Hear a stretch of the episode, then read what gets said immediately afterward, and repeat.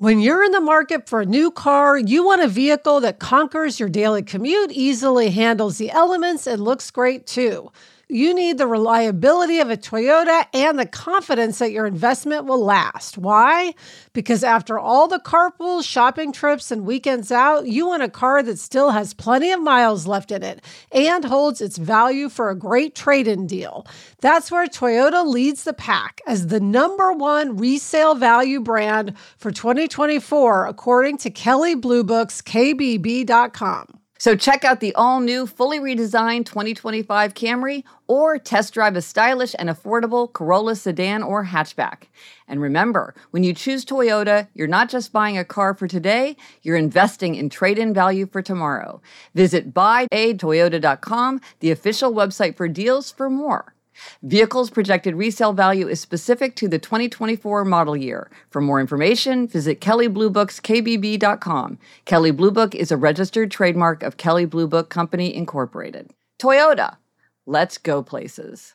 This episode is brought to you by Progressive Insurance. Whether you love true crime or comedy, celebrity interviews or news, you call the shots on what's in your podcast queue. And guess what? Now you can call them on your auto insurance too with the Name Your Price tool from Progressive. It works just the way it sounds. You tell Progressive how much you want to pay for car insurance, and they'll show you coverage options that fit your budget. Get your quote today at progressive.com to join the over 28 million drivers who trust Progressive. Progressive Casualty Insurance Company and Affiliates. Price and coverage match limited by state law. Hello, and welcome to Happier, a podcast that gives you strategies and tips for building happier habits into your daily life. This week, we'll talk about why you should have an uncomfortable conversation, and we're going to have an interview with terrific scientist and writer, the Harvard physics professor, Lisa Randall.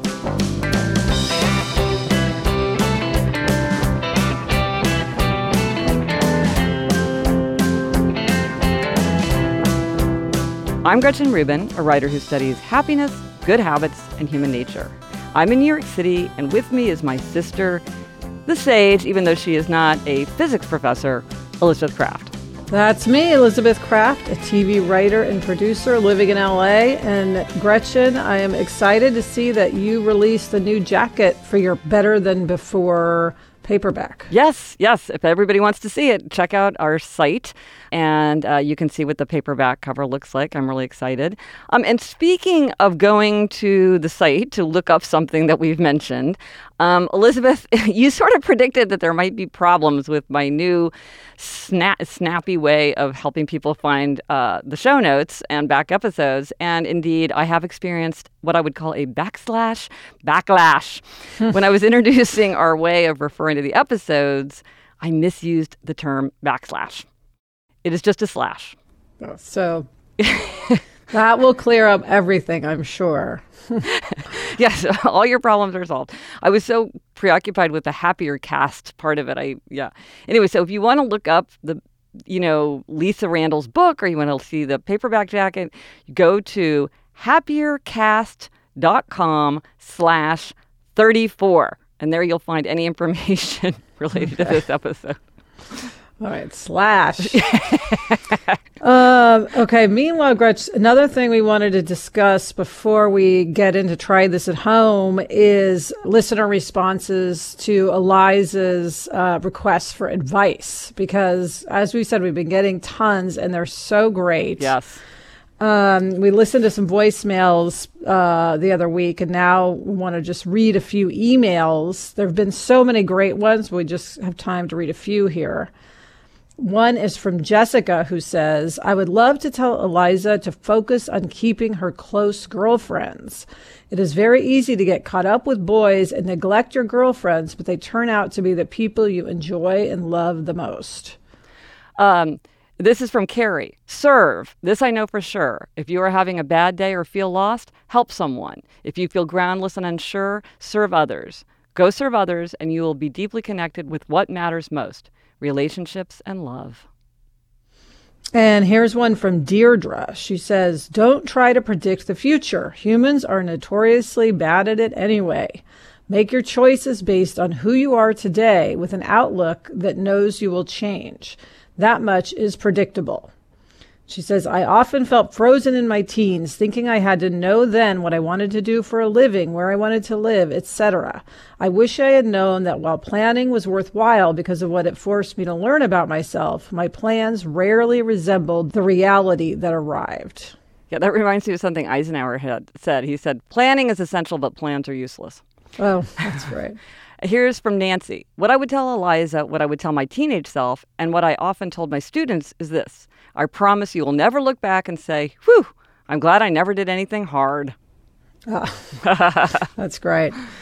And one last one from Annabelle. She says, I try to remind myself always be polite. I don't always manage it, but I try because the fact is that I've never regretted being polite, even to someone who was rude to me.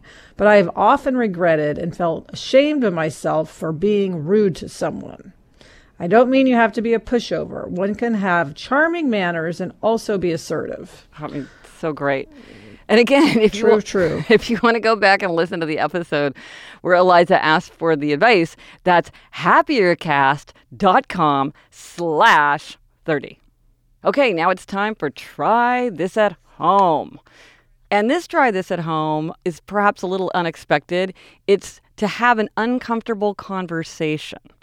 Uh, this is something I wrote about in Happier at Home in the chapter on family.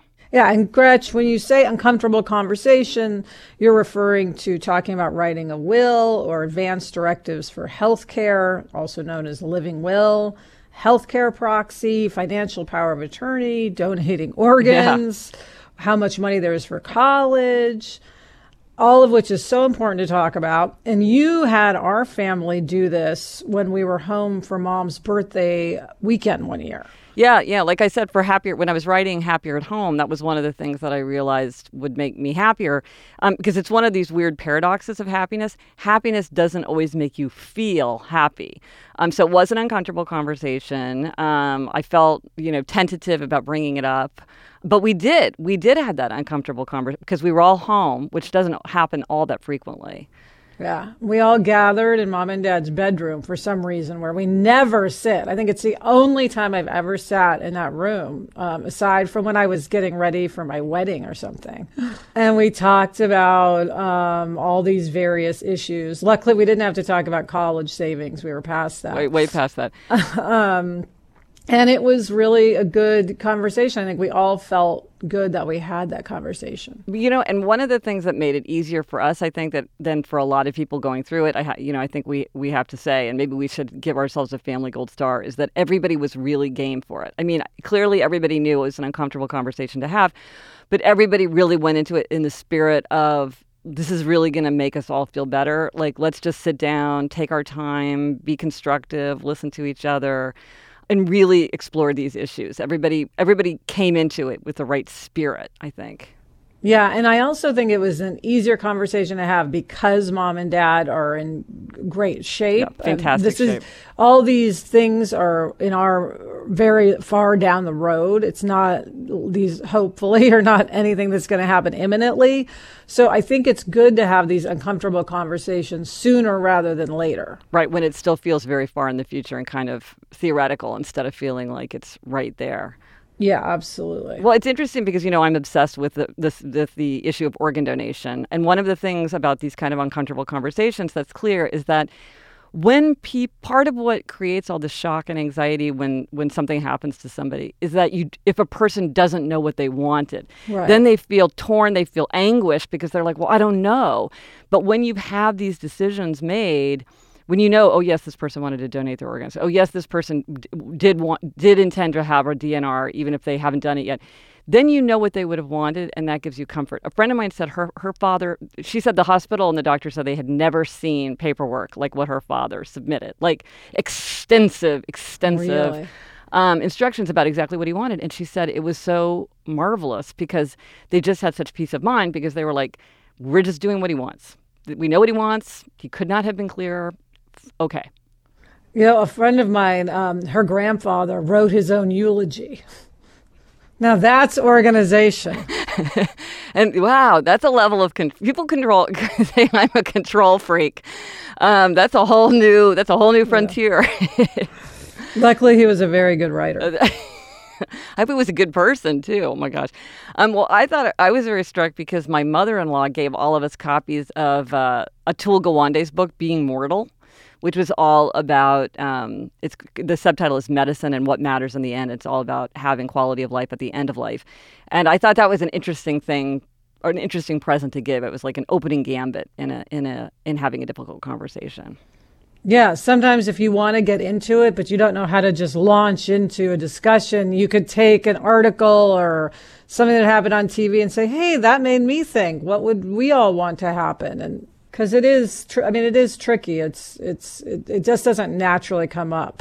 But then when it's done, you feel so relieved. It's like going to the dentist. Yes, and then when you re- read all those articles about how important it is to have these conversations, you can pat yourself on the back because you've already Yeah, done this it. Is, this is reminding me, Adam and I don't even have a will. Can you believe that? So, Something to do and something to do. in do. all your free time. Yeah, that's so that, that's that's another try this at home. Make a will. anyway, guys. Well, this conversation is is pretty weighty, so we th- um, thought it would be fun to have a little clip of a funnier, uncomfortable conversation that's not about death. Yep. And this is from the television show Friends. Monica and Chandler are talking to her parents about their upcoming wedding. Anyway, we we're really excited about our wedding plans, and well, I guess pretty soon we'll be making a big withdrawal from the Monica Wedding Fund.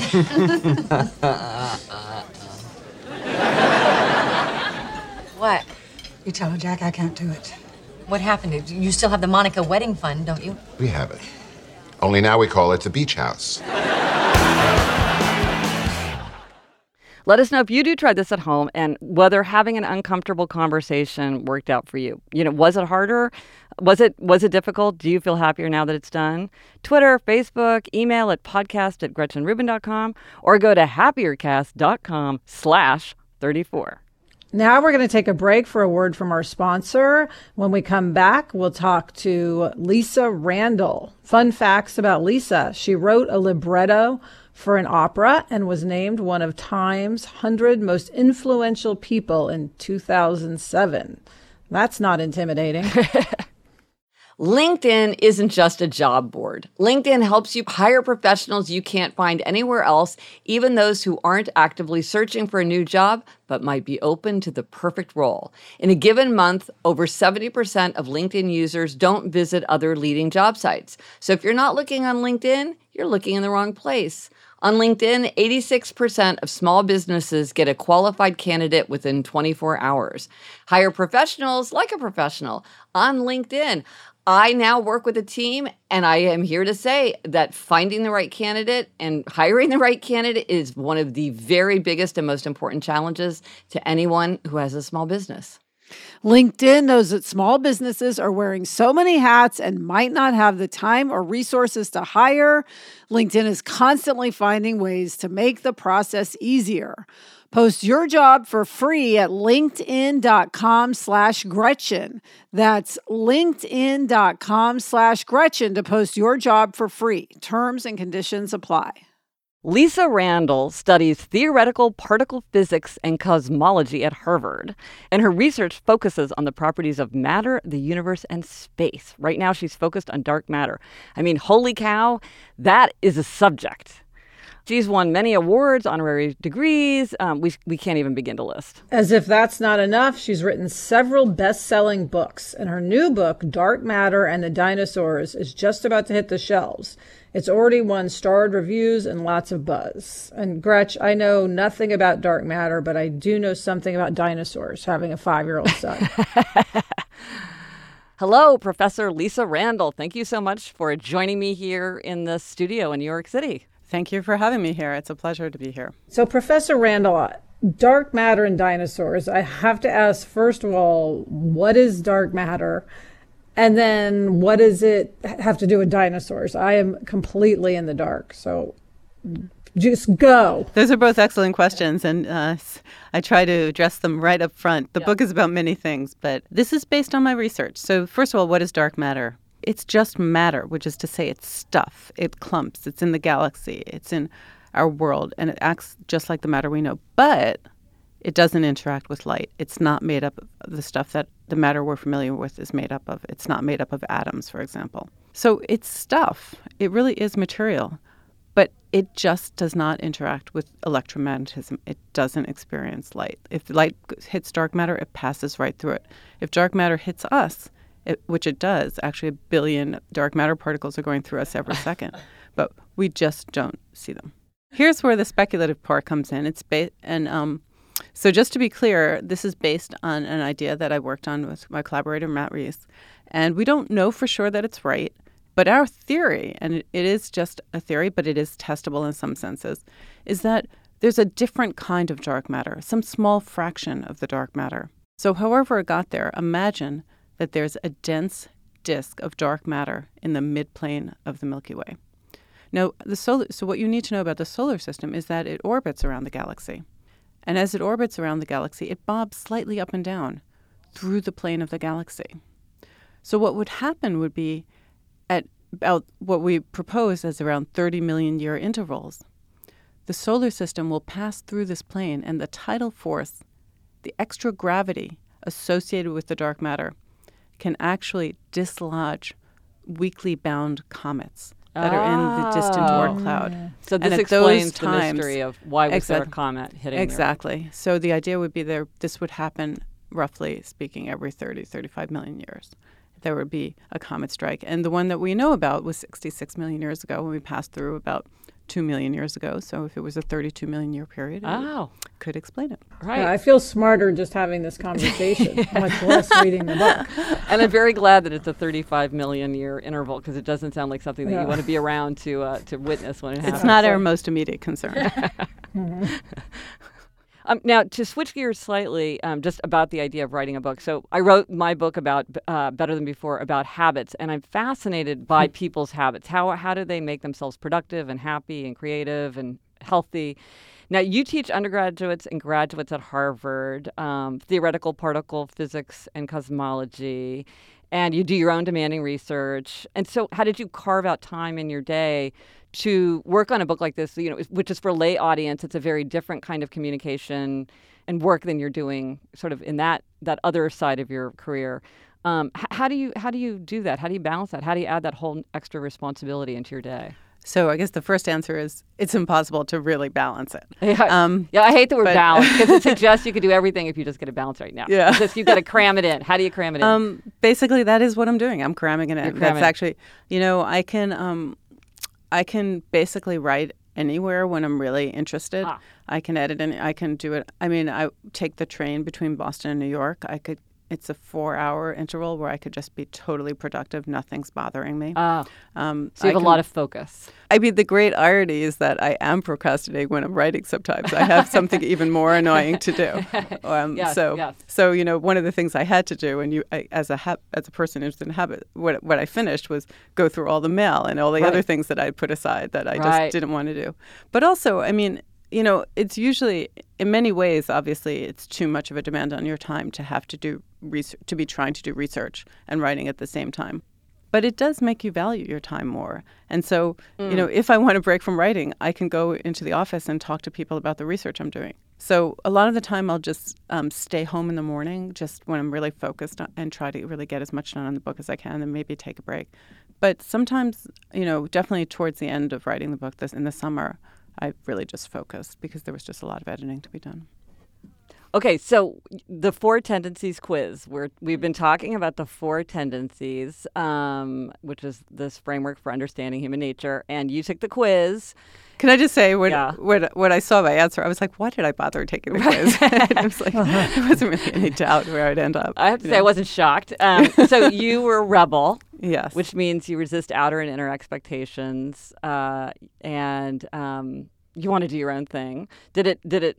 It just confirmed what you thought about yourself. Well, it's funny because I think I'm a very bizarre kind of rebel. Because if you look at my career, it's Yes. very, you know, it's in some ways it's very standard. I Yeah. mean, for being a physicist, at least. There are a lot You of know, hoops you have to jump jump There are through. hoops, but you know, Yeah. so in some ways. It, it might just be a mind game because you know I think I'm rebelling, but I'm actually doing exactly. You know, you asked me earlier like how I write.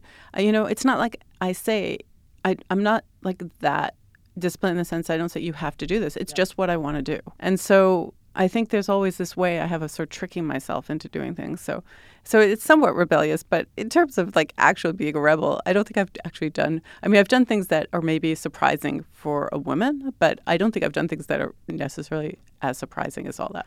Well, the thing about a rebel is a rebel can do whatever he or she wants to do. So Uh. if they want to get a PhD in theoretical particle physics, then they can.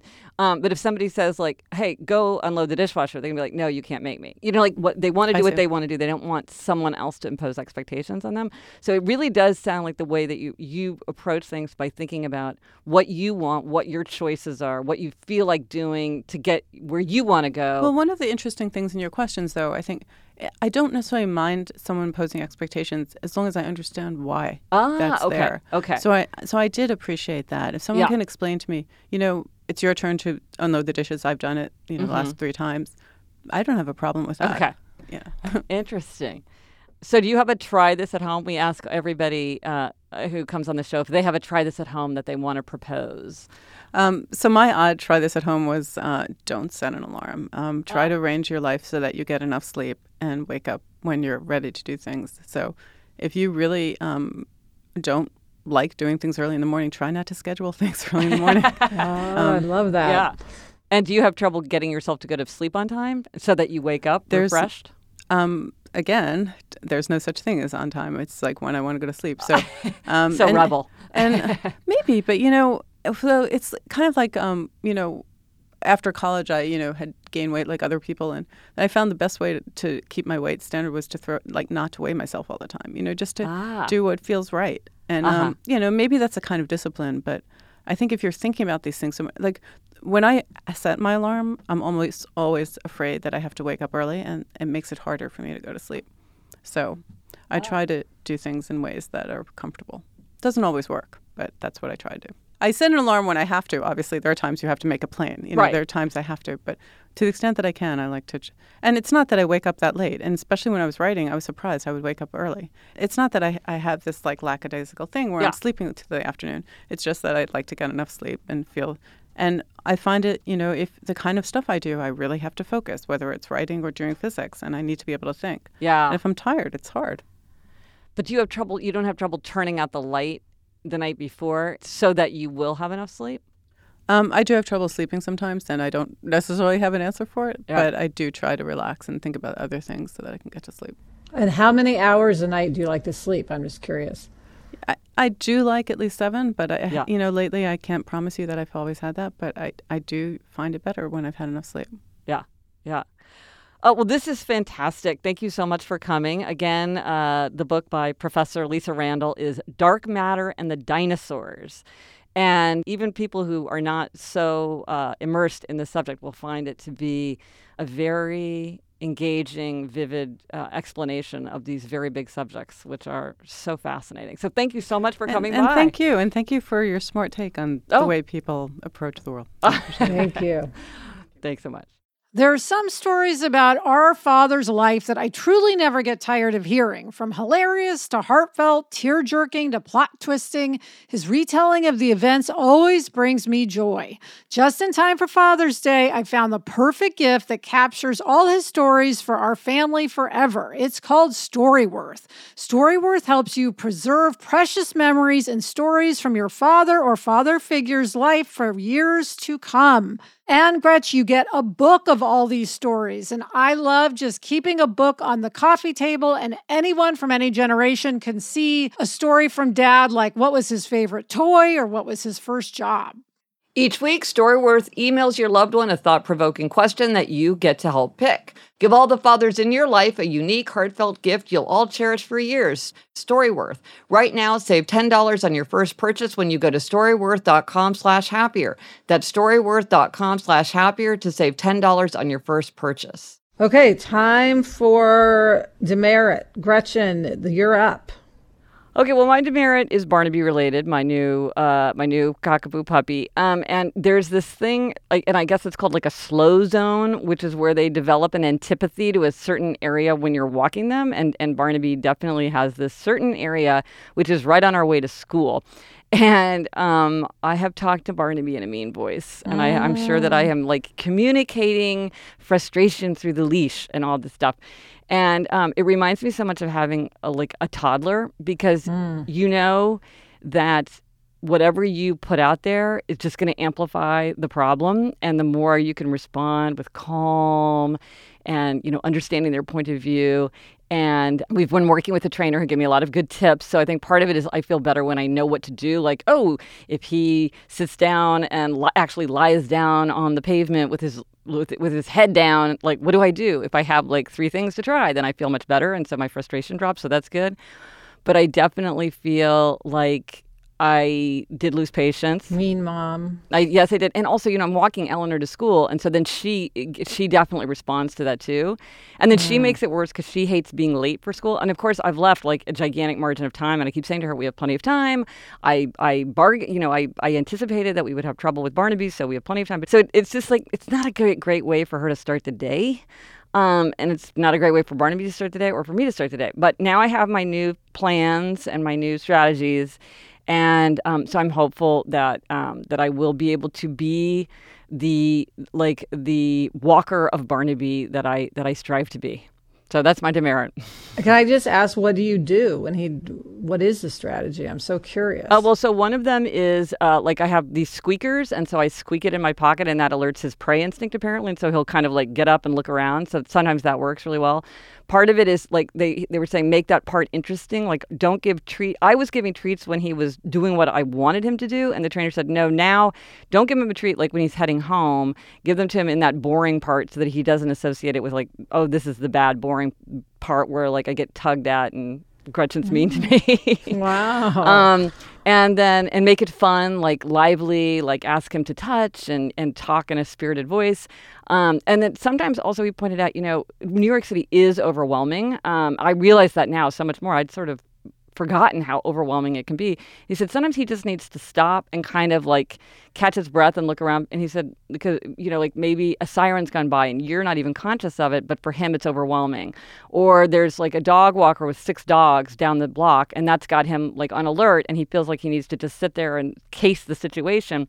So occasionally, if you feel like that's happening, just be willing to, to let him stop and take a breath. I mean, the thing about this is what I think children, adults, pets, it's all the same. Like, use your good judgment, try to see things from other people's perspectives, and be patient and tolerant. Like, if, if I mean, it's, but it's easier said than done. But anyway, so there are a lot of things you can do. Yeah. Interesting. Um, Now, all yeah, right. lift us up, lift us up. Okay. Well, my gold star this week, Gretchen, is going to hard boiled eggs. What a transcendent, I- uplifting. yeah. oh, raise us to the stars. Oh yeah. uh, but you know what? I, you know, of course, we talk about on the show all the time. I'm diabetic. Yeah, type one. Uh, type 1 diabetic. Um, and it's all about trying to stay low carb to keep the blood sugar levels down. And I had been eating every morning at work for breakfast um, a bar, you know, like a, a protein bar, supposedly a protein bar. The truth is, they all have a lot of carbs, even if they say they don't. Um, and so my blood sugar was getting, you know, high in the morning because of that.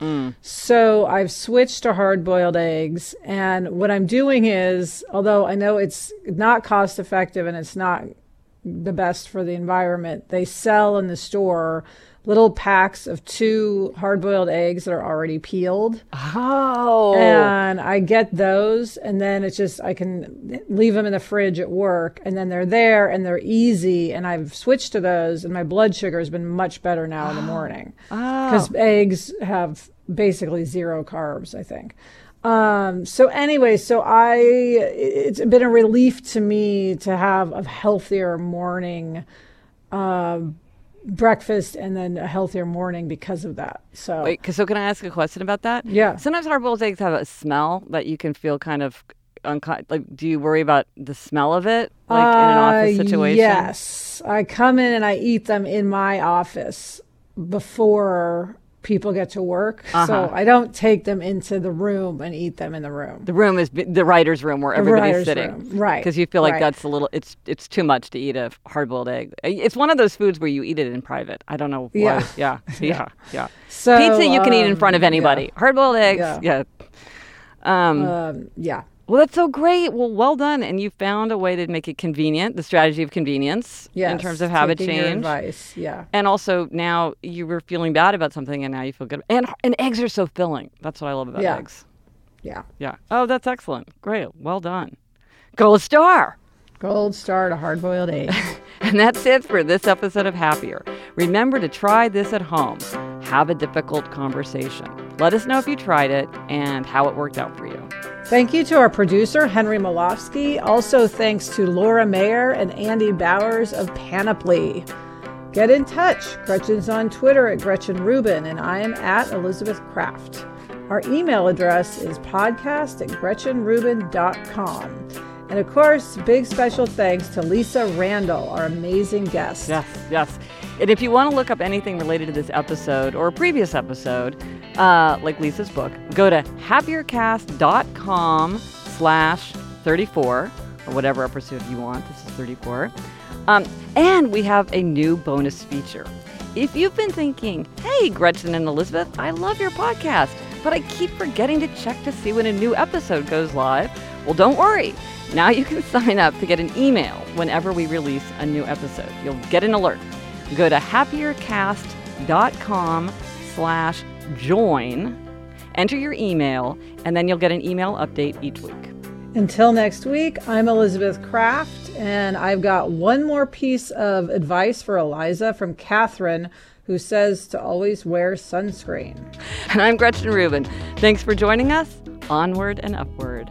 Be careful whose advice you buy, but be patient with those who supply it. Advice is a form of nostalgia. Dispensing it is a way of fishing the past from the disposal, wiping it off, painting over the ugly parts, and recycling it for more than it's worth. But trust me on the sunscreen.